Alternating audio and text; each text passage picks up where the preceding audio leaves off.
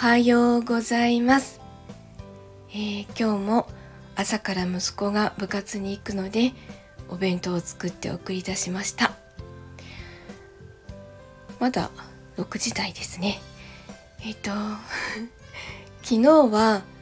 エービジョン プラス公式チャンネルのいつもの金曜日枠の収録があったんですけど、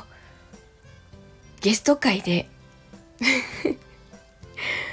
まあ濃いゲスト会でしたあのー、まあちょっとじゅういちがつの